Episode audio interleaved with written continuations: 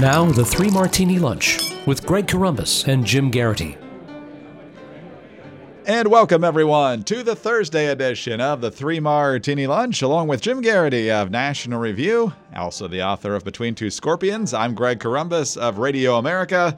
Yes, I said yesterday I wouldn't be here today, but the schedule changed, so I'm happy that I am. And Jim, it's good to be with you again. We're happy to report, and we're really not trying to make this happen. We have all good martinis again today. I don't know if it's the nice weather or just the news cycle listening to us day after day, but. Um, we're uh, we're in a pretty good mood again today. We're also brought to you by NetSuite by Oracle. Right now, NetSuite is also offering customers valuable insights with a free guide, seven key strategies to grow your profits. That's at netsuite.com slash martini. Much more on their services in just a moment.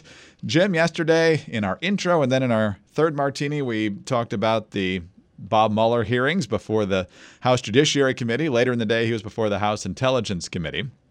But uh, one of the exchanges yesterday is our good martini. And there's a lot that could be said, certainly, about the Mueller testimony on Wednesday.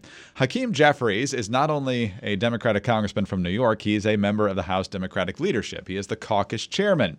And just like his uh, fellow Democrats on the House Judiciary Committee, it was obstruction of justice all the time during that particular hearing.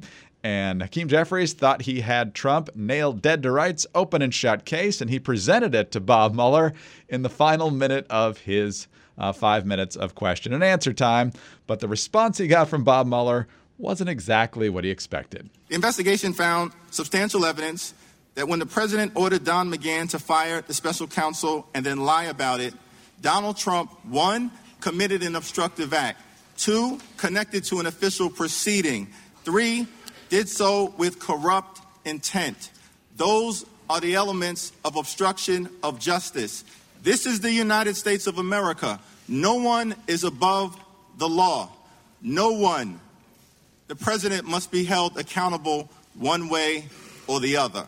Now, let me let me just say, I, if I might, I, I, don't subscribe necessarily to your uh, the way you analyze that. I'm not saying it's out of the ballpark, but I'm not supportive of that a- analytical charge. Thank you. Thank you. I think that's uh, so guy. I'm out of the ballpark. I must have hit a home run.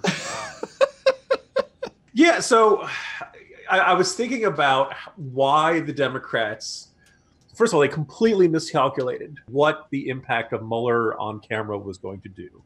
They really thought that they were going to get I'm trying to think of the really dramatic moments in congressional hearings. I don't know whether you'd think of the Watergate, you know, McCarthy, have you know, decency, sir. Ollie North would probably be the wrong example for them to cite. Senator Robert Kelly saying that he had a list of mutants in his hand. All these, you know, moments in history of Congress that we all remember when there was real drama at a congressional hearing.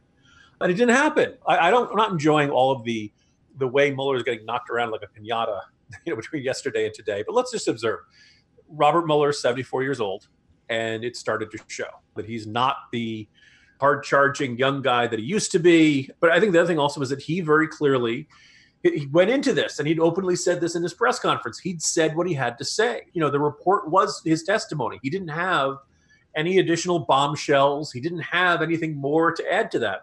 So the question is if you're Democrats, I guess one, they just believe that having him on camera saying these things was going to have this dramatic uh, effect on public opinion.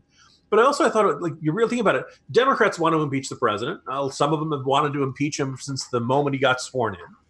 But you know, having Mueller there, and the whole reason they'd staked so much on the Mueller report was this idea of he, that ultimately it's going to be a permission slip. That in a way, look, we're not being partisan, we're not being extremist.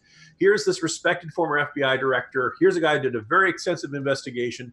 Here's the evidence. You know, Trump committed a crime Ergo, we are the good guys when we are attempting to Trump to impeach the president.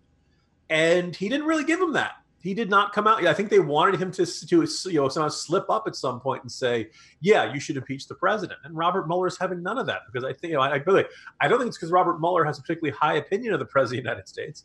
His opinion of the president of the United States doesn't really matter compared to this. And what's more, I think Mueller believes it's not his decision that ultimately, you know, impeachment, the removal of the president of the United States, is a political decision, and it should be made through the political process. And that, by the way, members of Congress should be ready to accept the consequences of that political decision. That's the whole theme of the morning jolt today, which is like, look, Democrats, if you want to do this, go ahead and do this. Look, polling indicates 62% of Americans don't want Trump impeached. It's not Americans are loving Trump. It's just that they look, we're 15 months away from a presidential election. They'll have their chance to say so. And, you know, Democrats went into yesterday believing they could somehow change those facts on the ground, and they just couldn't. And now, you know, Jeffries and everybody else has a pretty decent amount of egg on their faces. No, that's exactly right. And there was also the Ted Lieu moment where he tried to get Mueller to say, and did briefly, that uh, that Mueller and his team had decided that Trump was right to be prosecuted for obstruction of justice, but then was stopped by the opinion of the Office of Legal Counsel at the Justice Department that sitting presidents can't be indicted. And Mueller then later corrected the record, saying, no, no, no, that's not how it works. We knew from the get go that he couldn't be indicted, so we never even came to a determination whether he would have otherwise been indicted for this. Uh, he did also, of course, restate what the report says is that they couldn't uh, definitively exonerate the president, which was, of course, uh, something the Republicans brought up of how often are we supposed to be publicly exonerating people as opposed to determining whether or not they actually ought to face charges? The presumption of innocence ought to stand. So, Jim, now it's an interesting spot for the Democratic leadership. As you mentioned, they didn't really get the, the moments or the uh, clarity that they wanted yesterday. And as I think it was Susan Page on CNN this morning pointed out, the Democrats are still about two dozen votes short of even having a simple majority within their own caucus of moving forward on impeachment. So when you factor in all the Republican votes, they got a long way to go to get anywhere close to a majority. So Nancy Pelosi knows her numbers. And if you don't know your numbers, you don't know your business. But the problem growing businesses have, and that keeps them from knowing their numbers, is their hodgepodge of business systems. They have one system for accounting, another for sales, another for inventory, and so on and so on. It's just a big, inefficient mess, taking up too much time and too many resources, and that hurts the bottom line. Introducing NetSuite by Oracle. It's the business management software that handles every aspect of your business in an easy to use cloud platform, giving you the visibility and control that you need to grow. With NetSuite, you save time, money, you avoid unneeded headaches, all by managing your sales, finance, and accounting orders and human resources instantly right from your desktop or phone. That's why NetSuite is the world's number one cloud business system. Thousands of the best known brands and fastest growing companies use NetSuite to manage their business, and now it's available to you as well. You'll learn how to optimize processes, drive operational excellence, sell across more channels, and much, much more. NetSuite by Oracle. And right now, NetSuite is offering you valuable insights with a free guide seven key strategies to grow your profits and that's available at netsuite.com slash martini. That's netsuite.com slash martini to download your free guide, Seven Key Strategies to Grow Your Profits. Again, netsuite.com slash martini. All right, Jim, let's move to our second good martini, and let's go out to Puerto Rico. Yes, it's part of America. I don't know how many times in the media since the hurricane and other issues have arisen in the news wow, all these people from Puerto Rico are coming to America now. They were already in America, people. They, they were Americans, yeah, U.S. citizens from the beginning. That's right. So the big scandal, of course, in the past couple of days, couple of weeks, is uh, Governor Ricardo Rossello. Uh, he is finally resigning. That's the good news. CNN. Puerto Rico Governor Ricardo Rossello said he will step down next Friday after more than a week of protests calling for his resignation. Rossello announced in a uh, video on Facebook that he will resign August 2nd at 5 p.m. Eastern Time. The governor acknowledged many constituents wanted him gone, that's putting it mildly, and the recent protests had humbled him. The governor had been expected to announce his resignation earlier Wednesday as lawmakers were ready to begin impeachment proceedings. Justice Secretary Wanda Vasquez will likely take his place as governor. And so there's a lot of different factors here. There's still the ongoing issues related to the hurricane. And then uh, the Center for Investigative Journalism published nearly 900 pages from a private group chat he was part of. And the exchanges, according to CNN, between the governor and his inner circle reveal a vengeful approach in running the government, including attacking journalists by discrediting stories and threatening to turn over political opponents to police. And there were other uh, derogatory terms aimed at uh, different folks that they were frustrated with. So uh, there was also widespread corruption allegations, Jim. So when you wad it all up together in one giant snowball, uh, this was inevitable. Yeah. So I'm not going to pretend to be a Puerto Rico expert. I did have a chance to uh, hang out with one of the governors from a few years ago, uh, Luis Fortuño Burset, who was from governor from 2009, 2013 on an NR cruise a little while back. I think we did a cover piece on, on Puerto Rico. And because of its unusual status as a U.S. territory, not a state, this, as you mentioned, you know, kind of popular perception that somehow it's its own country. Puerto Rico's got a decent number of problems even before the hurricanes uh, struck. You could say, you know, perhaps an excessive economic reliance on tourism dollars, insufficient diversity in the economy, which made it, you know, very vulnerable to recessions whenever tourism slowed. Just a general sense of mismanagement, waste, abuse, corruption, all that kind of stuff. Uh, Hurricane Maria just did an absolute number on Puerto Rico. It was very bad. I wasn't thrilled with everything the president was saying about the, the reaction to Puerto Rico in the aftermath of the hurricane. On the other hand, I also felt like there was a lot of unfair comparisons of, by golly, you know, the National Guard was in New Orleans by, you know, three days after the hurricane. Why is it taking so long for U.S. aid to get to Puerto Rico? Well, because it's an island. it's far away. There are no roads to Puerto Rico. Everything has to go in by ship. Once you got the ships to Puerto Rico, you needed to find functioning port facilities. And then once you found functioning port facilities, you needed to be able to get the aid to people who were further inland. And all of that was a great challenge to it. Did you know if you want to criticize the administration for for you know maybe not handling everything with the response to Maria on Puerto Rico, all right, fine. But let's also observe that just as we saw with New Orleans during Hurricane Katrina, local government matters, right? State government matters. People on the ground, the, the pre establishing infrastructure, leadership, how prepared people are, all of that becomes problems. And also, I think it was a fascinating study, I think it was by The Economist a few years ago. You look at states that have kind of notorious reputations for corruption. I'm going to throw out New Jersey. I'm going to throw out Illinois with the consecutive streak of imprisoned governors. But let's observe, you know, look, very often, Louisiana, up until Bobby Jindal, had a really terrible reputation. Florida had a reputation that was pretty bad. Gulf Coast states had, you know, a bad reputation for corruption. And part of that was look, because of your location, you're going to have hurricanes. Hurricanes happen, and then the federal government comes in with a big pile of money and says, okay, here's the money for rebuilding. And lo and behold, you ended up with people who were figuring out ways to scam the government out of the money or filing false claims or exaggerating the value. You know, this was a, a circumstance that set the stage for people if they wanted to try to do corrupt things. The opportunity was there. So as we're looking back on the response to Hurricane Maria and, and the you know the perception that Trump had handled this badly and he saw Puerto Ricans as foreigners and all that kind of stuff, look, if Puerto Rico is slowly recovering from the hurricane and has problems, there were problems there on the ground. And, you know, that's a sort of thing that should be part of the conversation. Uh, and I think was much less a part of the conversation because it interfered with the narrative that Trump was a terrible guy who didn't care about Puerto Ricans. Yeah, that's exactly right. And it, yeah, very reminiscent of Katrina. Not that the federal government did everything right there. Certainly they didn't. But Ray Nagin and Kathleen Blanco got some blame. Blanco certainly did. Didn't even run for reelection.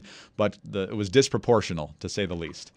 And other governors have uh, shown exactly how to get it done. Rick Scott had a mm-hmm. just a mountain of hurricanes during his eight years as governor, and uh, did, did, did, a very good job responding to it. Greg Abbott doing the same uh, in the response to Hurricane Harvey. So let's move on, Jim, to our final good martini. And next week, of course, another doubleheader of presidential debates, this time on CNN. Wolf Blitzer not hosting. So I'm guessing we'll be still told to stand by as they go to commercials, but uh, it'll be Jake Tapper or Dana Bash doing it instead of Wolf. Maybe he'll do the pregame and postgame show. He'll be good for hype in that situation. But as we head into those debates, uh, the person who got a lot of attention coming out of the last round uh, is not holding on to the bump, it looks like, and that would be Kamala Harris, the California senator. Nate Silver over at 538.com writes It looks as though something is happening following the first Democratic debate last month if you look at the Real Clear Politics average.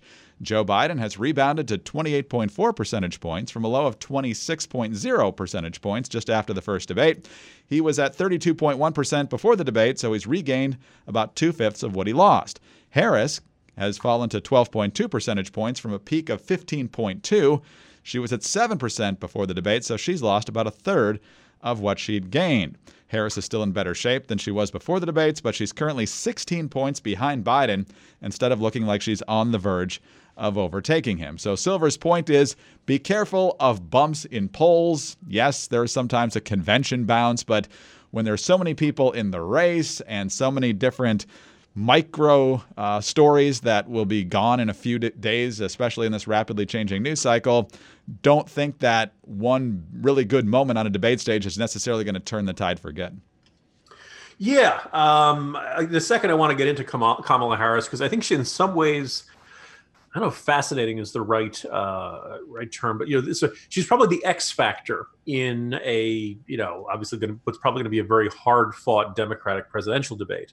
Um, kind of interesting that she you know broke into that first tier uh, status and and uh, up until Tulsi Gabbard a couple of days ago, it did not seem like many Democrats wanted to take any shots at her. It struck me as a dangerous course of action. But before, as, as we're already previewing the Democratic debate on CNN Greg, I'm curious. Did you see that indeed before they start, the national anthem will be sung? Really? Indeed. So now here's the next question. Do any of the Democratic presidential candidates take a knee? I think that'd be a little risky even for them. All right. I, by the way, interesting question. So, we, we, people saying you're going to have the introduction, candidates required to leave, interesting, phones and watches. I guess nobody's going to have a George H.W. Bush moment looking at their watch. uh, each campaign gets 30 tickets. And apparently, it was the Inslee campaign who asked if the national anthem will be sung. So, honest to goodness, you know, if if Jay, if uh, Washington Governor Jay Inslee chooses to take a knee during the national anthem, this this is why he could happen. By the way, I think the most awkward possible scenario, Greg, would be that if Inslee takes a knee, the other nine candidates notice, and one by one they all start taking knees because they don't want to be out lefty by. What if they play uh, the uh, what, what if they play the Russian national anthem? You think Bernie will snap to attention? He'll salute. um, but only only the you know it has, has to be the Soviet national anthem. The Russian one today would be you know um, so the thing with Kamala Harris, like you know, she went into this debate determined to take on Joe Biden, and she did. And Biden just looked, you know, slow-footed and slow-witted, and you know, my time's up, which is probably not something an older candidate should say, uh, particularly when there's this argument about it's time for a new generation, et cetera, et cetera. Uh, Biden says he's ready for it. Biden says he'll be prepared in the next debate or something like that. Um, but here's the thing: let's say you know you're you're Cory Booker or you're Kirsten Gillibrand, or you know you're you're one of these know, barely in the second tier, probably more accurately in the third tier type candidates. Well, look, we've already seen Biden has a glass jaw, right? You know, if you get down to you and Biden, you can make the generational argument and probably win that argument pretty well. Uh, it comes down to you versus Bernie. You can probably make the look, folks. We don't want to put up a socialist up against Donald Trump. Uh, and of course, once again, the generational argument, um, plus all the other quirks of Bernie. Elizabeth Warren, look, if it comes down to you versus Elizabeth Warren, you play the woman of color card, right? You say, look, how dare you? You've you know profit you uh, you've benefited from a system designed to help minorities, and you're not a minority. You know, almost everybody else in that first tier. If it's Beto, you say he's a furry. Um, there's just all almost everybody else has got something fairly glaring except for Kamala Harris. So there's, you know, a couple of different areas, but none of them that just come to mind and say, oh, yeah, there's no way she's going to win the Democratic nomination if that comes front and center. So a couple days in the corner, I was thinking about. It. I mean, to me, the most obvious. Uh, there are a couple people who said Kamala Harris is a cop, and and there are a couple you know arguments. But I think the single most glaring mistake that Kamala Harris has been making in these in this campaign so far is that she's a flip flopper, and this general sense that she'll say whatever she has to say to please the audience in front of her she was the, know, she went after Biden and on busing, and then later came out and said, "Well, it's not like I support federal busing now." um, a couple times she's gone back and forth on whether she'd allow you to keep private insurance. Uh, she agreed with Bernie Sanders at first that uh, felons should be allowed to vote from jail, and then the next couple of days later, she says, "No, no, no, I totally didn't mean that." She's you know on her you know she insisted she could create Medicare for all, you know, without raising taxes on the middle class. And even the Sanders campaign was saying, come on, this is rainbows and, and unicorns type talk. So that's the soft underbelly, right? This idea that she will say whatever she needs to say and then back away a few days later and hope nobody notices. Unless you call her out on that, on that stage, it's probably never going to catch up with her. I mean, you look back to Trump, you look back to Obama, presidential candidates like to make these big promises. And, you know, the, the asterisks of the fine print gets forgotten about for later. So, there's a long, proud tradition of, of kind of you know promising the moon and figuring out how to deliver it later. So, to me, that's where you know Kamala Harris is probably going to be easiest to, to you know if you want to go after, you go after her. Um, I figure everybody else in that campaign uh, everybody else in that field doesn't you know wants to see her sink unnaturally on her own out of a sort of political gravity because otherwise it's you attacking a minority woman on stage. And i had this this interesting question of whether anybody in the democratic party um, particularly the you know older white males have the guts to do that or whether they just reflexively fear being accused of being racist and sexist and you know, all that terrible stuff well, in the Democratic Party of 2019 2020, they certainly have reason to be worried that that would be the reaction. But as I think about Kamala Harris, she's almost like a combination of Hillary and Obama. She's got the flip flopping of Hillary, or maybe John Kerry, depending on your uh, perspective. But then she's able to really create a moment on the debate stage like Obama when she talked about herself being the girl in the busing. Hillary never could have done anything like that, never would, would have even thought of it. But then, of course, she flip flopped the position just like Hillary or Kerry would have. Yeah, I mean, even you know, there are some people who found the line. You know, the, look, she knew at some heading into the last debate. At some point, people were going to start talking over each other. Right. At some point, it was going to turn into, you know, what they used to what they put in the transcripts. It always just comes across as inaudible. Right. You know? Everybody talks at once, and she had that line ready to go. Hey, the American people don't want us to have a food fight. They want to work to talk about how we're going to help put food on their table. And everybody applauded. Now, you and I would say it's not the job of the president to put food on our table, right? We're, we're, we're not Oliver Twist begging for some more gruel from Mr. Bumble, right? You know, but nonetheless, it's a good line, right? You know, the food joke and all kind of stuff. It's it's a gentle rebuke of everybody else. It focuses on the focus. It's a little bit of a zinger. You know, look, she came to play, and it was kind of striking how many candidates didn't really come uh, with their A game that day, and who really didn't seem ready for you know the big national stage there. So. Um, you know, to the extent we're looking forward to next week, I think it's going to be really interesting. And also, if she's begun to slide uh, as that you know last debate kind of gets further and further into the rearview mirror, you know, I, I bet she's going to bring it next week. So you know, we might we might see real fireworks between her and Biden next in this next one. Could be, yeah. Joe Biden's going to be completely ready for the June debate this time, and uh, we'll see what he's if he's ready for the July debate. All I needed was 30 days to prep. Jim, we'll do it tomorrow. See you then. See you tomorrow, Greg. Jim Geraghty of National Review, also the author of Between Two Scorpions. I'm Greg Corombos of Radio America. Thanks for being with us today. Don't forget to like us and give us a nice review over on iTunes. We're also available on your home devices like Google Home and Alexa and things like that. We also want to remind you to visit our friends over at NetSuite by Oracle, netsuite.com slash martini. And tune in again Friday for the next Three Martini Lunch.